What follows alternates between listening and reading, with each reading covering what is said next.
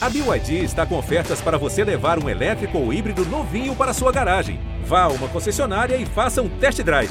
BYD, construa seus sonhos.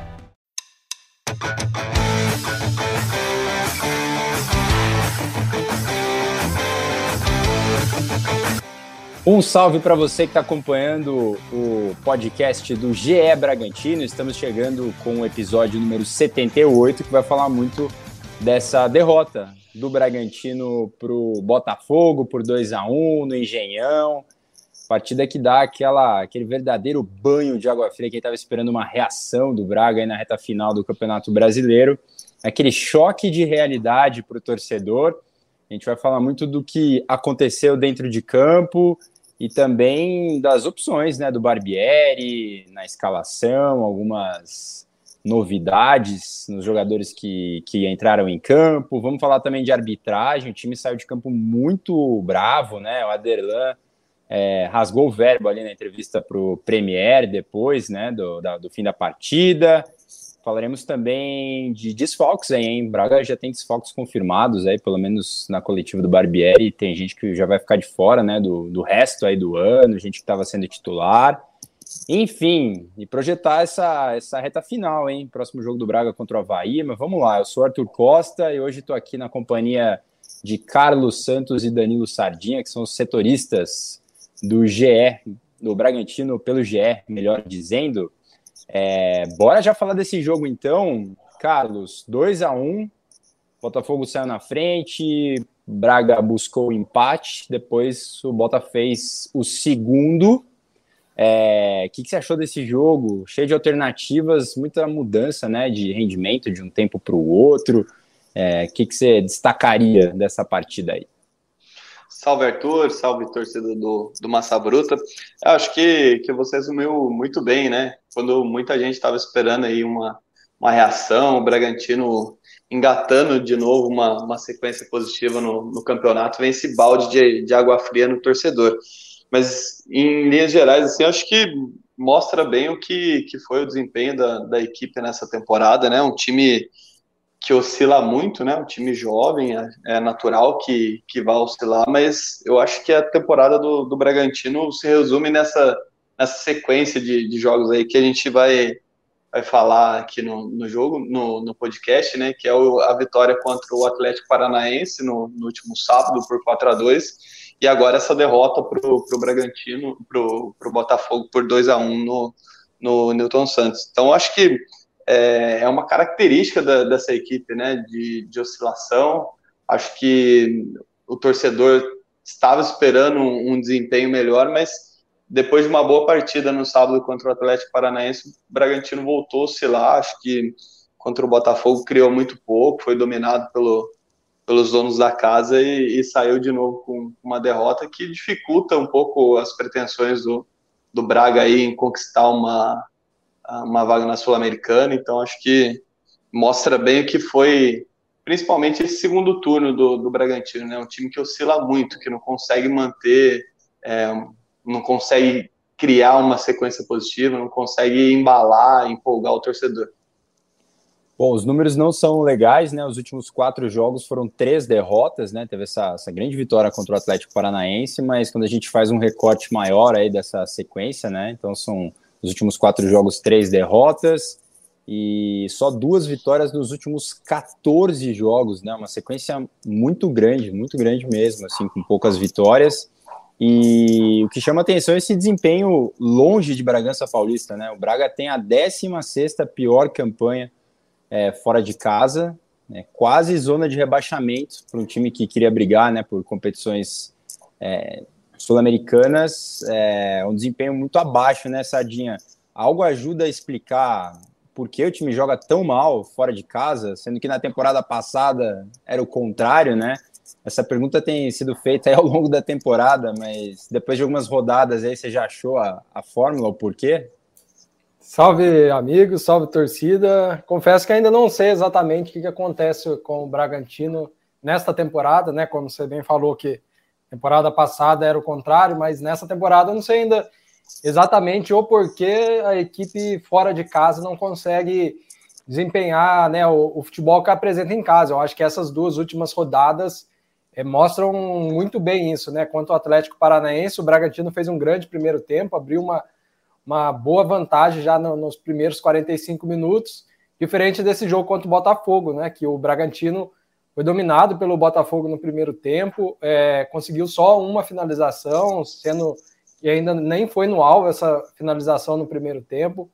É, tá certo que o Botafogo nesse último jogo começou muito bem a partida, é, encurralou mesmo o Bragantino, fechou bem os espaços, tem o mérito né, do Botafogo, mas o Bragantino não conseguiu criar nada. Chegava ali na meio de campo intermediária, você via que a equipe parecia que não sabia meio que encontrar os espaços, ficava circulando a bola e não levava perigo nenhum para o Botafogo. O Gatito não precisou trabalhar no primeiro tempo, então é, foi é, esses dois últimos jogos acho que mostram bem isso, hein? a diferença do Bragantino em casa o Bragantino como visitante, né? São mais de três meses sem vencer como visitante, né? A última vitória foi em 17 de julho sobre o América Mineiro e desde então o Bragantino vem sofrendo aí fora de casa. Eu acho que a, a, o, a Libertadores ter ficado agora já né, praticamente remota, né?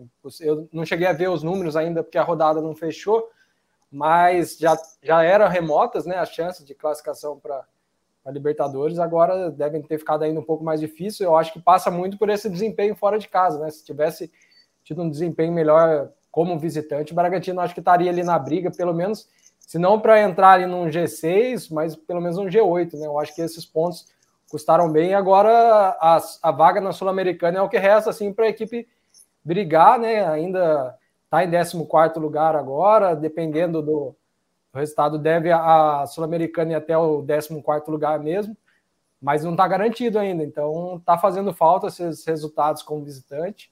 Mas eu assim, exatamente o que acontece para a equipe mudar tanto assim de postura, não, não ainda não descobri.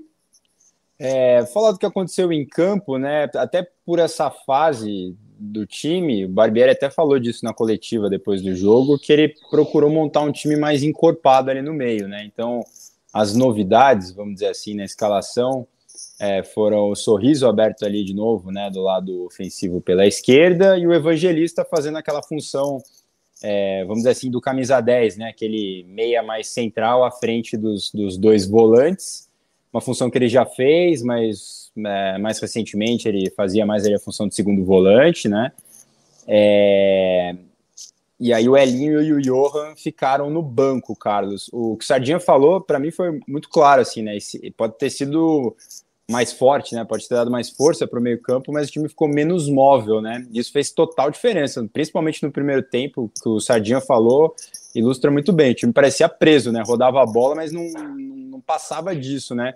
Essa escalação contribuiu com isso? Ah, eu acho que sim, né? É, apesar de buscar um pouco mais de, de intensidade em marcação, em tentar neutralizar as ações ofensivas do, do Botafogo, acho que, que não deu muito certo quando a gente vai ver é, na prática o que, que aconteceu, né? O Bragantino foi dominado pelo Botafogo, então essa superioridade no meio não, não adiantou de muita coisa defensivamente e, e também ofensivamente nada, né? Porque não conseguiu criar, deu um, um chute que, que não foi nem no gol, então é, mostra muito bem que, que não deu certo. Acho que é, foi uma escolha que o, que o Barbieri fez pensando até no, no, bom momento que vem o Botafogo, que é um time em ascensão, que se encaixou nessa reta final do, do brasileiro, mas é, não deu certo para o Bragantino. O, o grande problema, na minha opinião, assim, é, é na questão da intensidade do Johan, né? Sem dúvida que é o cara mais criativo desse, desse time do, do Bragantino, ali com, com o Arthur, né, que joga na ponta, mas o cara que, que faz a armação do time é o Johan, mas por outro lado, fisicamente, em, questão de intensidade, ele, ele acaba não entregando, até pelo, pelo porte físico dele. Então, acho que esse é o grande dilema do, do Barbieri quando vai fazer é um jogo em que ele tem que dar uma congestionada maior, ter mais intensidade no meio. Acho que passa um pouco pela, pelo aspecto físico do, do Johan também. É verdade. E claramente o time melhorou, né, Sardinha, no, no segundo tempo, depois da entrada do, do Johan. mas acho que o Carlos falou é, justifica muito, né? Para começar ali no Engenhão, é um jogo muito físico, né? O Botafogo tem essa característica, né? Impressionante como o time do Botafogo é, é organizado, né? O Luiz Castro, quando chegou, o time só tomava a pau, tinha muitos desfalques. Falei, ih, ó, furada, né?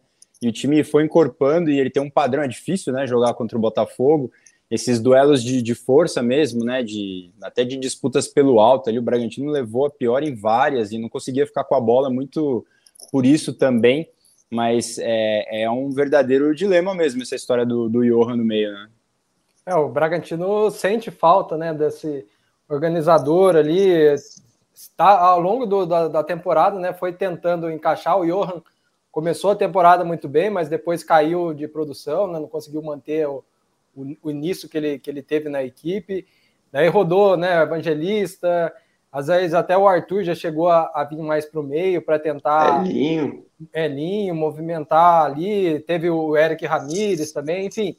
A gente vê que claramente o Bragantino ainda busca achar alguém ali que, que se encaixe naquela posição de armador que consiga manter uma regularidade por mais tempo, né? O Johan começou muito bem, saiu. Para Chedes teve um tempo também que passou, mas teve a lesão e até quando não estava lesionado também não vinha bem, não conseguia exercer essa função na armação. Então é um problema que o Bragantino enfrentou ao longo dessa temporada e nesse jogo aí contra o Botafogo ficou muito nítido essa dificuldade de movimentação. O Johan, quando entrou ali no segundo tempo, até movimentou um pouco mais, mas ainda assim, né, tá certo que o Botafogo também no primeiro tempo foi muito mais agressivo, espetou muito mais o Bragantino. No segundo tempo, acho que naturalmente, né, a equipe não vai manter aquele aquele ritmo que ela começa a partida. Então, Bragantino pôde um pouco é, né, circular um pouco mais a bola, ter um pouco mais de, de, de, volume, mas ainda assim assustou pouco. Né? Teve o gol do, do Luan Cândido, é, teve uma oportunidade com o Popó também, enfim, teve mais oportunidades, mas ainda assim foi pouco para conseguir uma, uma vitória, né? Como fora de casa. Mas esse problema aí no meio é, é o que o Bragantino vem tentando solucionar desde o começo da temporada, né? Eu acho que ali no meio e na, na ponta esquerda, né, onde Linho e Sorriso disputam essa vaga aí, é sempre um dá para ver que é um problema que desde o começo da temporada está tentando solucionar, mas ainda não achou a solução definitiva. É, e, e, claramente o Botafogo veio mesmo, né? Vocês falaram dessa intensidade no começo, veio para tentar aproveitar como aproveitou essa questão muitas vezes do, de um passe errado na, na saída do, do Bragantino, que pega a defesa toda exposta, né? E funcionou, né? Não foi só no, no, no lance que, que originou o gol, mas é, em vários momentos, assim, aquele passe que dava chance clara né, para o Botafogo isso afeta demais a confiança também, né, Carlos? Essa, essa fase que o time está tá vivendo, os times já vêm meio que preparados, já sabendo que é, dificultando essa saída de bola, né, essa troca de passe do Bragantino ali de trás, é, a chance vai surgir, né? O que, você destaca aí dos gols, né? O Gabriel Pires e o Tietchan fizeram para o Botafogo. É, o segundo, acho que uma jogada mais assim, normal, vamos dizer assim, né? O Barbieri fala um pouco um erro de passe também mas foi uma pressão muito grande ali no começo, né, até o gol do, do Gabriel Pires. É, e acho também, até resgatando um pouco o que o, que o Barbieri falou sobre o time ser jovem na, na coletiva, acho que acaba é, pecando ou é, pegando ou contribuindo também para essa pressão maior contra a zaga da, da resultado, né? O Bragantino tem sofrido com, com os desfalques na zaga, acabou ficando é, nessa reta final aí sem o Léo Ortiz, que é o, o, o, jogador, o zagueiro mais experiente desse grupo, né? Perdeu o Fabrício Bruno no início da temporada também, e o Barbieri é, destacou isso na, na, coletiva, né? Que às vezes você coloca o. e que ele ficou com, com muita, muitas opções de de apenas jogadores muito jovens, né? O Léo Real, o Kevin Lomônaco, que chegou, chegou nessa temporada também, o Natan, que está fazendo a primeira temporada como titular, mas é um, um, jogador de 21 anos, tem, tem grande potencial, mas é, quando a gente para para ver, é só a primeira temporada dele jogando regularmente, ganhando experiência num, em grandes competições, como a Libertadores, o, o Brasileirão. Então, acho que quando você pressiona uma, uma zaga tão jovem, né? Ontem, no caso, foi o Natan e o Kevin Lomônico, pode, pode forçar uma falha maior desse, desses jogadores. Então, acho que também tem esse aspecto assim, da, da pressão em cima do, dos jogadores jovens, que é uma responsabilidade num setor que, que é bem, bem importante, né? E também queria destacar a partida que o Cleiton fez, né? O Cleiton é, foi, foi bastante exigido, principalmente no primeiro tempo, e fez boas defesas. Eu lembro de, de um, uma saída que ele deu uma pichotada ali para trás, tal, mas hum. é, ele fez uma partida muito boa, né? O Cleiton é um, um dos, dos líderes desse, desse elenco aí, vez ou outra falha, mas é, contra o Botafogo ele foi muito bem. Foi muito bem mesmo. Esse lance aí é, da pichotada foi um soco, né, que ele foi dar, a bola tava bem no alto. O, quem tiver curiosidade, não viu ainda, tá na, nas redes sociais aí do GE, né, do GE Nacional mesmo. Eles fizeram um recorte que a jogada toda parece um trailer dos Trapalhões. Tem bola para cima, para o lado. É, dos dois lados, né? É, um, são 20 segundos de pura dor e sofrimento para a bola mas é, de fato foi a única. Ele fez grandes defesas no começo ali, foi, foi muito importante, né? É, eu ia até falar desse lance do, da coletiva do Barbieri dos jovens, vou deixar para depois, para a gente falar mais especificamente da coletiva, que eu achei curioso isso, isso que ele falou, mas é, vou, vou jogar mais para frente aqui. Só para não per perder o fio da meada, você falou da zaga. É, o Lomonaco ganhou essa vaga do Léo Realp, né? A gente falou aqui no, no, último episódio do podcast que essa seria uma tendência. É um jogador que se assemelha um pouco mais nas características do Léo Ortiz. E o gol do Luan Cândido sai meio que uma jogada, vamos dizer assim, com o DNA do Léo Ortiz, esse avanço né, dele pela direita, um cruzamento, não foi aquele cruzamento clássico, a zaga, a zaga do Botafogo deu uma falhada ali. O Adrielson. Mas o, fato é, o Adrielson, mas o, o, fato é que a bola sobrou para o Luan Cândido, ele fez o gol. Sardinha, queria que você falasse sobre o Lomônaco. É, não tendo o Léo Ortiz, essa partida mostra que o Kevin Lomônaco é o, o substituto ideal ou o Léo Realpe ainda é um um potencial substituto para quando o Léo Ortiz não, não estiver em campo?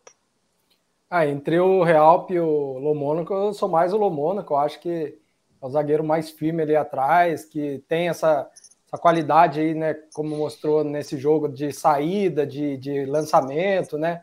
Ele já, já tinha mostrado isso logo que ele chegou, né?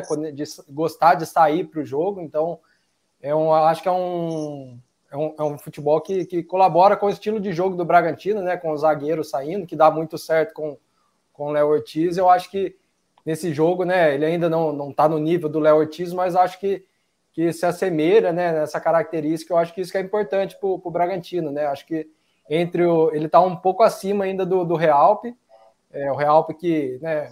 Às vezes também oscila, né? Como o próprio Lomônico oscilou também um pouco, mas eu acho que entre os dois o Lomônico é, é, tem, mostrado mais do que o Real.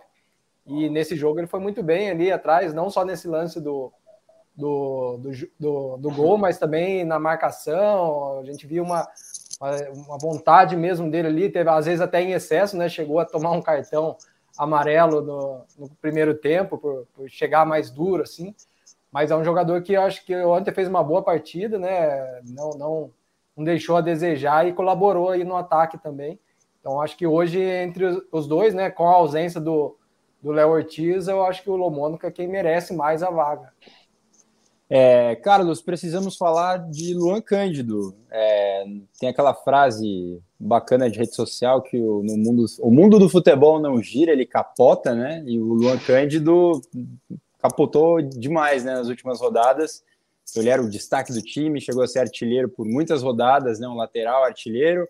Aí teve aquela sequência de expulsões, é, o episódio dedo do meio para a torcida, né, aquela rusga com o Barbieri, de repente ele volta, três gols em dois jogos, e aí parece que voltou aquela fase artilheira, ser um pilar do time, né? Impressionante como ele está cada vez mais tranquilo, né, nesses momentos de, de decisão ali na frente e marcou de novo, né? É, o que, que, você achou desse, dessa partida do Luan Cândido? É, dá para falar que o dedo do meio, é, o episódio dedo do meio é, são águas passadas? Cara, eu acho que se a gente for olhar a temporada do Bragantino e falar que o, foi uma montanha russa. Quem está no primeiro carrinho, com certeza, é o Luan Cândido, né? É, tá, ele tá, tá indo altos e baixos junto com, com o Bragantino, mas é, esses dias eu até comentava com o Danilo que, que é impressionante assim como ele acompanha bem o, o ataque, como ele fecha bem no, na segunda trave, né? Se for ver o, os gols dele, o, contra o Atlético Paranaense, um de falta o segundo fechando na segunda trave. Ontem também, novamente, contra o Botafogo, fechando no, na, na, segunda trave, aproveitando ali a falha da, da defesa, mas sempre está ali, né? E, e dessa vez, é, o, prim, o primeiro gol contra o Atlético Paranaense foi mais completando um cruzamento, mas contra o Botafogo ele teve uma calma, teve uma finalização é, com muita tranquilidade, uma finalização até difícil de, de, fazer, né?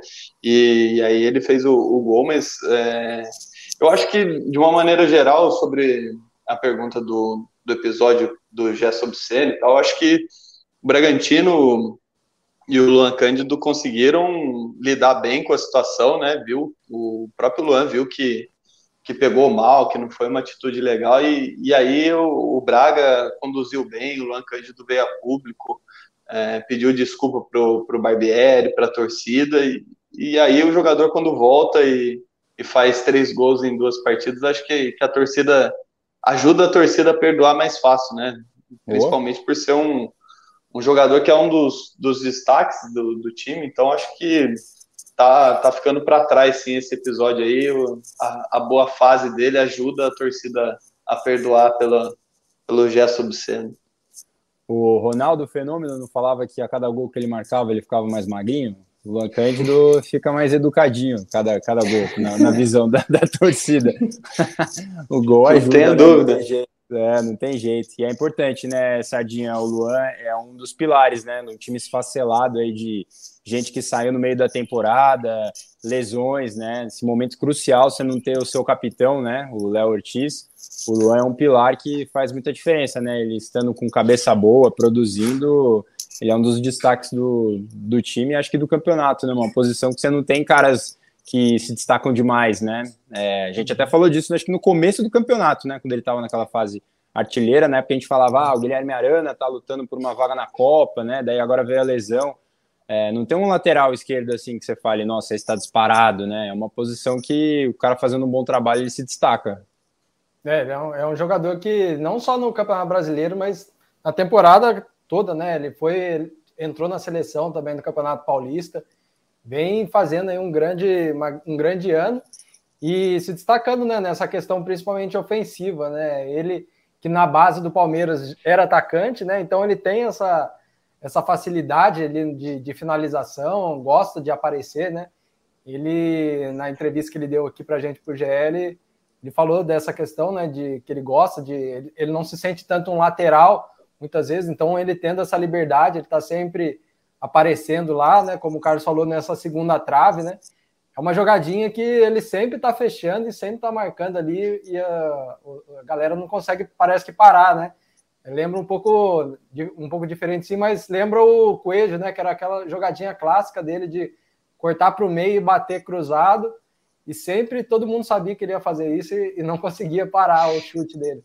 E agora é o Luan, né? Que aparecendo sempre na segunda trave ali e finalizando e, e, fazendo os gols, né? Eu acho que isso é muito importante aí para o Bragantino, que num ano que se esperava que talvez fosse a estrela do Arthur brilhar, como brilhou em 2021, né? O Léo Ortiz até foi bem, né? Tem mantido uma regularidade, mas acabou sofrendo essa lesão aí na, na reta final agora.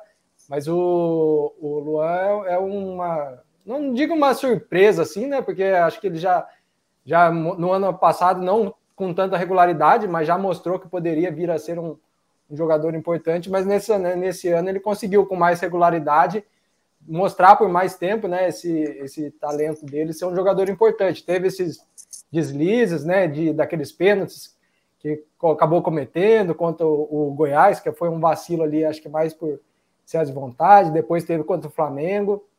Teve o caso agora do, do dedo do meio para a torcida. Então teve esses deslizes, mas mas quando ele é para jogar futebol, tá, tá resolvendo e tá, e tá, tá ajudando bastante, né? Se não fosse ele aí, o, a situação também seria um pouco pior aí para o Bragantino.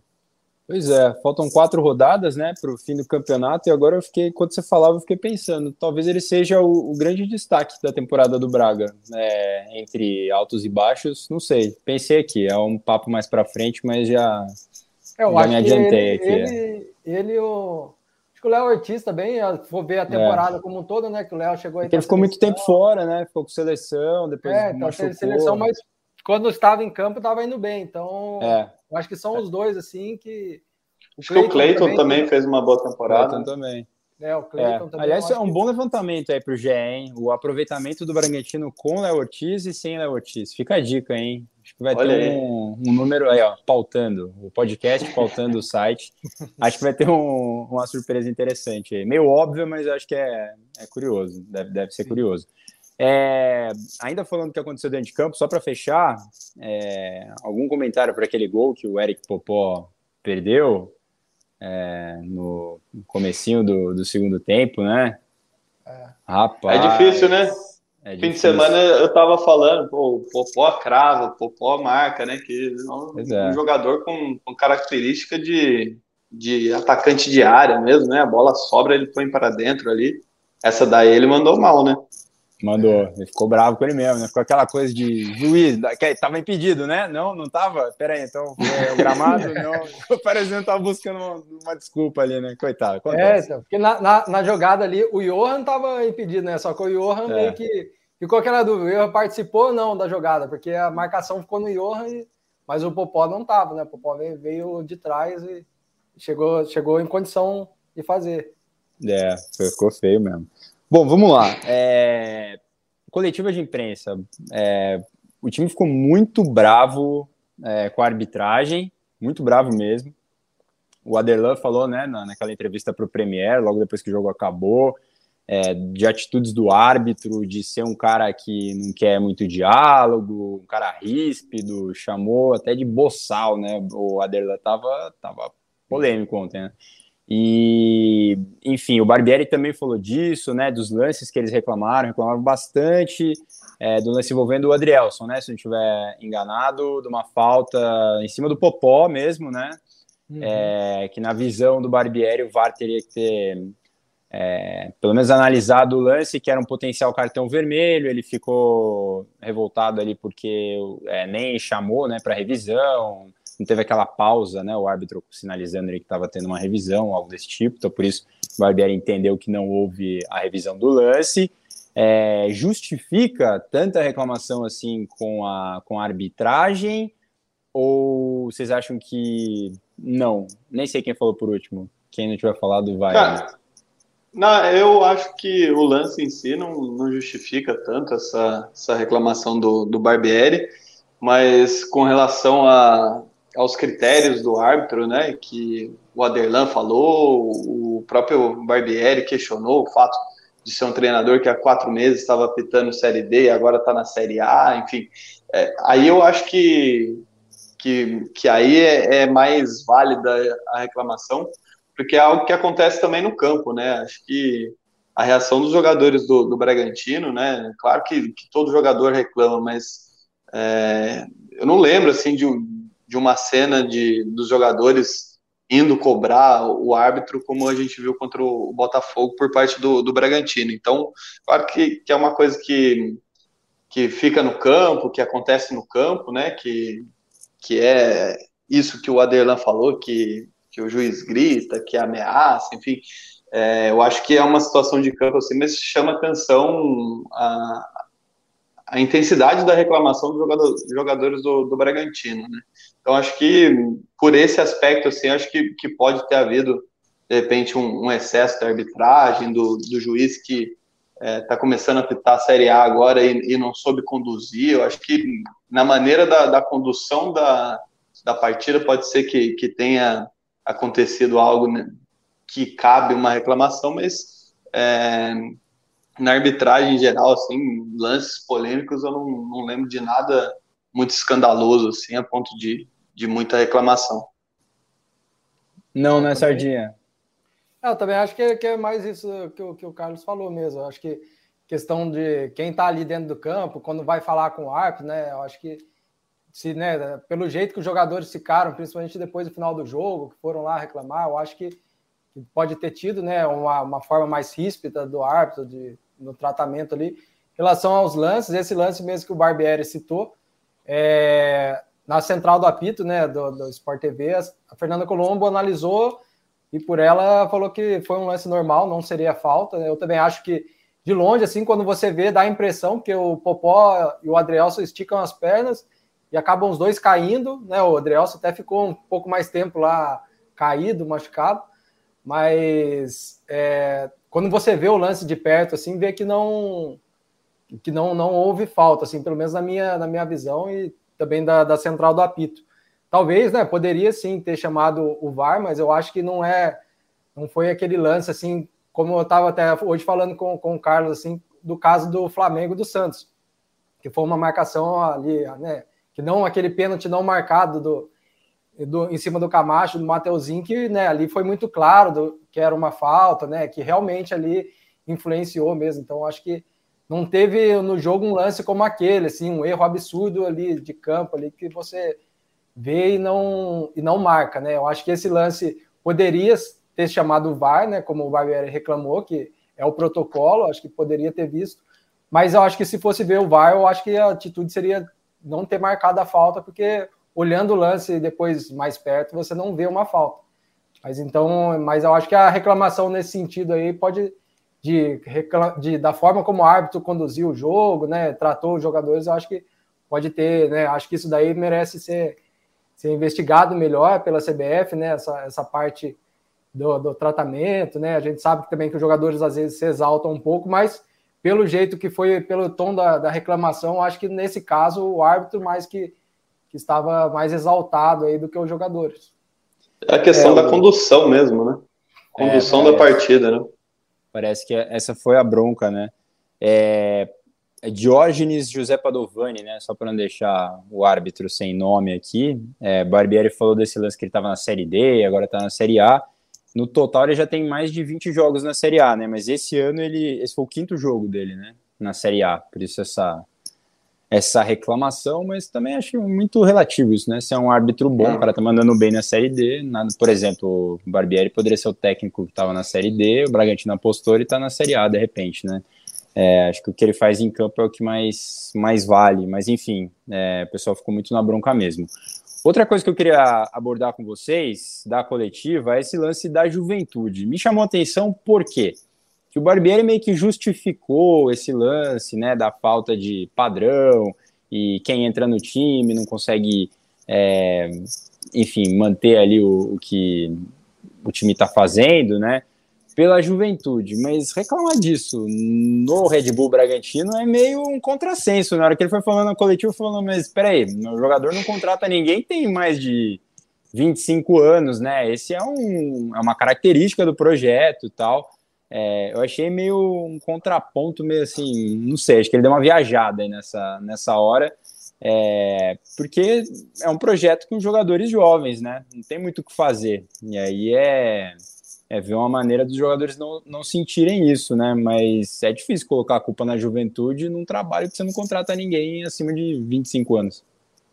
É, mas eu acho que mais do que isso, assim, é a gente de repente olhar que talvez as, as apostas que o Bragantino fez, os nomes dos jovens que o Bragantino trouxe para essa temporada, não, não deram certo para esse momento, né? Acho que beleza, querer usar a justificativa da, da juventude, mesmo sendo um contrassenso, mas para mim, assim, o fato é que, tipo, em tudo que o Bragantino apostou, os jovens que o Bragantino apostou, é, todos são jovens de, de, grande potencial, mas nessa temporada não, não, se encontraram. Acho que talvez um tempo maior de, de maturação, de processo para que eles possam render, mas é, num time que, que já tinha um problema ali no, no meio campo, né, desde a saída do, do Claudinho. O Prachedes teve até uma, um, bons momentos na, na, temporada passada, quando chegou, mas é, eu acho que, que já tinha esse problema ali, daí surgiu o problema na, na ponta esquerda, o Bragantino apostou no, no sorriso, tentou o Elinho lá também e, e não deu certo. Acho que o Bragantino fez apostas que, que não trouxeram soluções imediatas para a equipe nessa temporada. Acho que, que vai mais por aí. E aí ele na coletiva também teve que explicar por que ele não está dando chance para o Bruninho, né, Sardinha? É, que é um destaque aí, já fizeram até matéria com ele, na temporada passada ele fez gol no Beira-Rio contra o Inter, né? Mas ele está só sendo relacionado, né? Ele usou o exemplo do Miguel, outro jovem também, que o podcast gosta de elogiar o Miguel. Ele tem a mesma idade que o Bruninho, né? é, e já teve mais chances, mas é, também está num momento aí de instabilidade. Não adianta, o Barbieri vai ter que ficar respondendo aí esse, esse tipo de questionamento. Enquanto o time não render é, ofensivamente, ele continuar mudando as mesmas peças, é, quando não dá resultado, ele vai ter que responder isso mesmo, né? Vai, vai ser perguntado sobre esses, esses mais jovens, né? É, essa, essa questão de, de juventude, acho que é uma coisa que o Bragantino por ter esse modelo, né, essa filosofia de apostar, vai acabar tendo que, que lidar. Eu acho que nessa temporada a discussão ficou talvez um pouco nas temporadas passadas a juventude acho que a gente estava mais vendo os lados conseguindo ver os lados positivos né eu acho que da intensidade da e agora nessa temporada está mostrando os lados mais da oscilação né que então acho que é algo que o Bragantino vai ter que que conviver, né? A gente sempre falou que são jovens, mas que já carregam uma certa experiência, né? Mas, né, como o caso do. Se a gente for ver, os jogadores, até os que a gente diz, né, mais experientes, Arthur, é, Léo Ortiz, assim, não são considerados velhos, né? São, Sim. O Ortiz está com 26, o Arthur tem na casa aí dos 22, se eu não me engano, 22, 23. É, então, assim, mas já tem uma rodagem, né? Enfim, são jogadores com bagagem. É, mas eu, nessa temporada a gente tem falado muito dessa questão da, da, oscilação, né? Eu acho que é algo que o Bragantino vai ter que. que eu acho que pelo que as últimas duas temporadas vezes de ascensão, eu acho que se esperava, né? A expectativa era que a ascensão continuasse nessa. E eu acho que o Bragantino, talvez, o elenco como um todo, não amadureceu o, o total, o bastante aí para atender essas expectativas que colocaram nessa temporada, que eram bem altas, né? Uma, uma Libertadores, é a primeira vez que a equipe estava numa Libertadores, enfim, mas criou-se a expectativa. Eu acho que o elenco né, tem essa questão da juventude, não amadureceu tanto quanto para já a, a, assumir esse peso. Vamos ver se numa próxima temporada é, consegue esse amadurecimento. Eu acho que vai ser algum ponto aí que vão pesar. Que eu, eu não vejo o Bragantino abandonando essa filosofia, né? Vai chegar é, na próxima temporada vai contratar só caras já experientes, já vai largar a mão. É uma filosofia da Red Bull de não só no futebol, né, mas em todos os esportes. Ela sempre patrocina assim os atletas desde muito cedo, né? Ela pega quando o cara está começando, então é uma filosofia da empresa. Eu acho que eles vão manter, mas eu acho que essa questão da vai ter que ver essa questão da mesmo da, da oscilação, né? Que se eles querem manter, tem que estar tá acostumado com, com isso, que o, que o time vai oscilar que, que jovem vai oscilar mais que um jogador. O Barbieri na coletiva citou, né? O, o Botafogo, que tem o Tiquinho, tem, enfim, Marçal, jogadores já mais rodados que nessas horas de pressão conseguem lidar um pouco melhor do que, do que um jovem, né? O jovem tem o tem um potencial, né? Como falou, o Natan tem muito potencial, não estou falando da, da, potencial dele, mas é o primeiro ano como titular. Então, eu acho que é algo que o Bragantino pela filosofia, ele vai ter que estar sempre convivendo, né? Essa oscilação e, e ou esperar amadurecer mais, né? Para ver se consegue se encaixar. Se o Bragantino quiser brigar lá em cima, tem que estar um pouco mais maduro, né? O projeto mesmo tá mais maduro. Então vamos ver se na próxima temporada já vem essa maturidade que, que nessa temporada faltou um pouco, principalmente na Libertadores, né? Em momentos de pressão, a gente viu que faltou um pouco de maturidade para o Bragantino. É, eu tô curioso para essa janela de, de, transferências aí. O Thiago Escuro, CEO do Braga, já falou que vai aumentar, né? Investimento, enfim. Mas para jogar na Red Bull, se não tiver idade, tem que pelo menos ter jeitão de jovem de, de novo. Então, o Johan, né? Não parece a idade que tem, né? Parece, parece mais jovem. É, muito bem. Bom, quem parece que está fora da temporada, pelo que o Barbieri falou na, na coletiva, é o Eric Ramírez, né? Lesão constatada, ele deixou a rodada anterior, né? É, lesionado.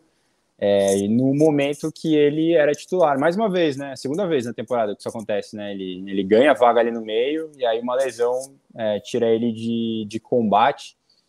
É, nesse momento aí que tá meio difícil o negócio ali no meio campo, ter um cara como ele ali, que ainda que seja novo também tenha mais, ele tem mais experiência, né, do que muitos outros jovens ali, é, para terminar o campeonato bem, é um desfalque considerável, né, no começo do podcast fiz um, um, como é que fala, um suspense desnecessário, né, no estilo João Kleber, é o Ramires, né, que tá fora da temporada aí, é, pelo que o Barbieri falou, né, o Carlos.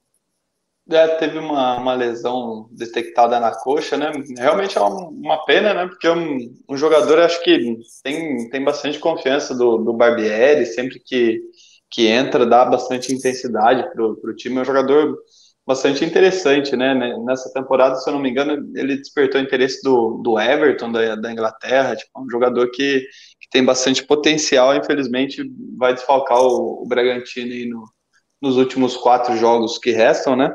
E tava ali, né? Tava ali na briga com, com o Johan, é, nesse quebra-cabeça aí do, do Barbieri no meio-campo. É, teve é, outros, outros problemas com lesão também, teve, teve uma fase também que ele teve bastante problema disciplinar, foi levou um gancho no, no FTJD por expulsão e tal, mas é um jogador bastante importante nesse elenco aí, que consegue é, dar mais intensidade, dar mais briga nesse meio campo do, do Bragantino.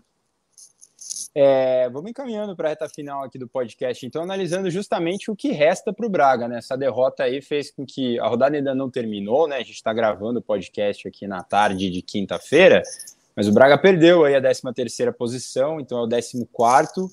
Tem uma vantagem ok ali para o Coritiba, que vem logo abaixo, né? São seis pontos, seis. se não estiver enganado. São duas rodadas de folguinha sem se preocupar em cair na tabela, mas pelo que o time está jogando, o time quer essa vaga na, na Sul-Americana, que é mais ou menos essa 14 colocação. O time tem quatro jogos pela frente, são dois em casa e dois fora. Vou passar a sequência aqui. Atenção, torcedor. Ó. O Havaí é a próxima rodada, né? Jogo em Santa Catarina, depois é no Nabi contra o América Mineiro. Depois o time vai viajar de novo, enfrenta o Fortaleza, que tá bem pra caramba, né, no, no, segundo turno, e termina contra o Fluminense, que é um time também chato de jogar em qualquer lugar. É, é uma sequência, acho que tirando o Havaí ali, mas ainda assim, que é um jogo fora, né? É, sequência. E o Havaí, Havaí com as últimas fichas, né, para tentar escapar é... do, do, rebaixamento, né? Tem um confronto Exatamente. direto com o Cuiabá pode ir a, a 31 se vencer. O jogo do, do Havaí é hoje, então se conseguir essa vitória, acho que aposta as últimas fichas aí contra o Bragantino. É, é jogo decisivo, né? É, e aí, é mais ou menos isso, né? É o que o Sardinha falou, ele projetou ali já falando que Libertadores deve ter ficado muito difícil, a gente precisa esperar a rodada terminar ali para fazer as contas é, certinhas. Mas acho que até pela temporada, né, pelo que foi, a Sul-Americana está de ótimo tamanho ali para recomeçar, né, esse, esse projeto aí de crescimento também nas competições internacionais, né? Sim, é, o... Ah, eu acho que pelo que pelo que apresentou na temporada, eu acho que é, é no próprio brasileiro mesmo, a Sul-Americana é o que é o que a gente já vinha falando, né, as últimas é, episódios, né? Que o, o, rebaixamento, né? Apesar de às vezes ah, tá cinco pontos tal, mas o futebol do Bragantino apresentado também não é para ser rebaixado, né? Não é um time que apresentou um futebol que fala, nossa, tá brigando para não cair. O time apresenta, tem, tem potencial para mais e, e apresenta, tem apresentado mais do que os times que estão na zona de rebaixamento, mas sonhar com Libertadores também, eu acho que tava um, era um sonho distante, né? Até quando tinha matematicamente chances, mas eu acho que a, a Sul-Americana é o que, pelo que tem apresentado nessa, nesse brasileiro aí, é o que é o que cabe mesmo para o Bragantino, né? Não está não tá ainda garantido, mas eu acho que, que é o que cabe a briga do Bragantino, Libertadores. Acho que no, no, no, o futebol que o Bragantino tem apresentado, principalmente no, no segundo turno, né? O primeiro turno ainda o Bragantino foi melhor, conseguiu terminou o primeiro turno ali na oitava colocação, chegou a estar um pouco mais acima, mas o segundo turno aí foi, foi bem abaixo né, do Bragantino. Acho que principalmente o, o futebol da equipe depois das eliminações nas Copas. É, a equipe entrou realmente nessa fase de transição, de tentar se encontrar na temporada, depois de ter saído dessas, dessas competições, que acabou frustrando um pouco os planos da equipe. Então, acho que pelo que apresentou aí, a Sul-Americana é o que é o que resta, é o que, que o time tem apresentado para brigar mesmo.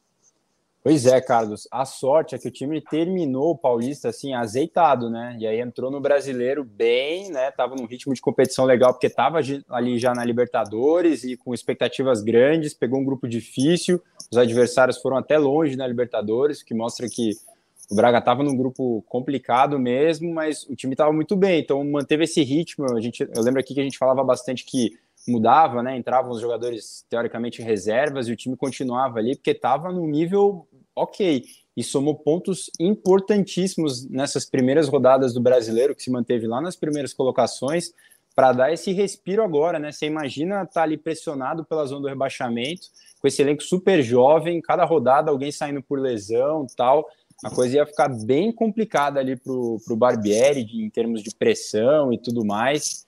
Essa reta final aí tem um pouco de tranquilidade muito pelas primeiras rodadas do brasileiro. O que, que você destaca dessa, dessa sequência final aí? Havaí, América Mineiro, Fortaleza e, e Fluminense. Ah, eu acho que é nessa linha que o, que o Danilo falou mesmo, de focar as atenções aí numa vaga na Sul-Americana. É porque a Libertadores acho que, que já foi faz um tempinho já, né? A distância hoje para o G6 é, são de 10 pontos, então, é, independente de ah, vai aumentar ou não, mas o, o grupo de, de, classificados da Libertadores acho que, que fica muito difícil, não só pela pontuação ficar muito distante, mas também pelos próprios concorrentes que você tem aí, né? O Botafogo é um deles, está jogando mais com o Bragantino, acho que são Paulo também, quando teve confronto direto, conseguiu ser superior. O América também está num, num, bom momento. Fortaleza está fazendo um segundo turno muito bom. Então, para chegar ali na, na, primeira parte da, da tabela para o Bragantino, acho que é uma montanha muito grande, né? Acho que tem que focar mesmo em, em garantir essa, essa vaga e, e, especialmente ganhar do, do Havaí, mesmo sendo um, um jogo fora. Um cenário que o Bragantino tem apresentado bastante dificuldade, mas acho que já tem que vencer o Havaí para poder encaminhar essa, essa vaga aí e poder encerrar mais tranquilo contra o, os adversários. É, acho que caiu o áudio aqui do Carlos, não sei se todo mundo ouviu até o fim, mas voltou o Carlos aí. É internet, internet. É, beleza, vamos para o destaque final então. Não palpite não, né? Tá longe, né? O jogo é só na outra semana, dia 2. É no mês que vem, como diria o outro, né? Só no mês que vem dia 2 de novembro, é, feriadão, né? Jogando feriadão de finados. É, bora então para o destaque final. Carlos, Sardinha, o que, que vocês prepararam Bom, aí? Ah, vou aproveitar o, o, gancho aí do 2 de novembro, vou destacar aí a volta do futebol feminino, né? O Paulistão feminino ficou um tempo é, sem jogos e o último jogo do Bragantino foi no dia 27 de, de setembro e volta a jogar na próxima quarta-feira contra o Santos. É um jogo ah, no, no dia 2, feriado, às 15 horas. O Bragantino que está 100% no, no Brasileirão, são, no, no Paulistão, são sete jogos, sete vitórias. Volta aí depois de um, um tempinho sem, sem jogar, né? Todas as equipes, e vai ser o time a ser batido nesse, nesse segundo momento do Paulistão. Aquela pausa para os jogos abertos, normalmente, né? Muitas, muitos times são mantidos com, com ajuda, a estrutura das prefeituras, aí normalmente é uma pausa já tradicional no calendário né, do futebol feminino. E aí, ô Danilo? Ah, o meu destaque é o que, né, nessa semana aí que o Bragantino vai ter até o próximo jogo é sobre a possibilidade da volta do Alejandro, né, que é um jogador que vinha em transição, né, e agora é mais, ainda mais importante a volta dele porque o Popó está suspenso esse próximo jogo, recebeu o terceiro cartão amarelo, então não vai estar à disposição. Os últimos jogos é, alternou, né? Popó, Carlos Eduardo e o Alejandro que sofreu aquela lesão na partida contra o Goiás, né? Marcou um gol no, naquele jogo e depois acabou é, saindo no meio do jogo por causa de uma lesão e está em transição. Ele e o Jean Hurtado, né? São duas opções para de centroavante e agora, né? Precisa dessa volta aí, né? Existia uma possibilidade, embora pequena, de quem sabe voltar né, em um desses dois últimos jogos, porque eles estão em transição desde a semana passada, mas agora com mais uma semana aí para o próximo jogo, eu acho que, que fica essa expectativa aí da volta deles, que agora precisa para entrar alguém ali, né? É verdade. É, aliás, falou do Carlos Eduardo, lembrei aqui, tem aquele perfil lá, Central do Braga, né, no Twitter lá, ele... Sacanagem, né, eles, eles... É um perfil de humor, né, mas enfim, eles adoram o Carlos Eduardo, quem ficou curioso aí vai lá ver, eles sempre homenageiam, falou que não sabe nem descrever o que é Carlos Eduardo em campo, sacanagem. Será que é o Rangel que é o dono do, do perfil? Nosso Lucas Rangel aqui, o âncora um jejum aí de mais de 50 jogos, né? Sem marcar. É, ele sabe de cor, né? O... Enfim. É. que fase, né? Mas é, é engraçado mesmo. Bom, é, destaque final aqui eu tava puxando aqui que o Havaí também não tá lá essas coisas em casa, né? São seis vitórias só no, no campeonato brasileiro inteiro. Então, talvez o Braga consiga aproveitar isso aí para voltar a vencer fora de casa. O Braga, então, tem a 16 pior campanha dos times jogando fora de casa, é quase zona do, do rebaixamento, né? Mas o Havaí em casa tem a 14 pior campanha, então não tá legal também. O Havaí, uma temporada ruim, né, do, do time de Florianópolis. Vamos ver o que, que acontece nessa. A gente nessa for ver por esse, se a gente for ver por isso daí, promete ser um jogo bonito, né? É aquele 0x0 bacana, né? A última vez que foi 0x0 foi 4x2, né, Bragantino? É. Ah, o Filipão vai montar uma retranca. então... Seis tá gols. Difícil. Seis gols. Ou seja, por isso que a gente é jornalista e não treinador. Muito bem. Obrigado, hein? pela participação de todo mundo, por todo mundo que acompanhou, a Maria Clara aí na técnica do nosso podcast. Valeu todo mundo. A gente volta então na próxima semana para analisar o futuro do Bragantino nessa reta final do Brasileirão. Até mais. Tchau, tchau.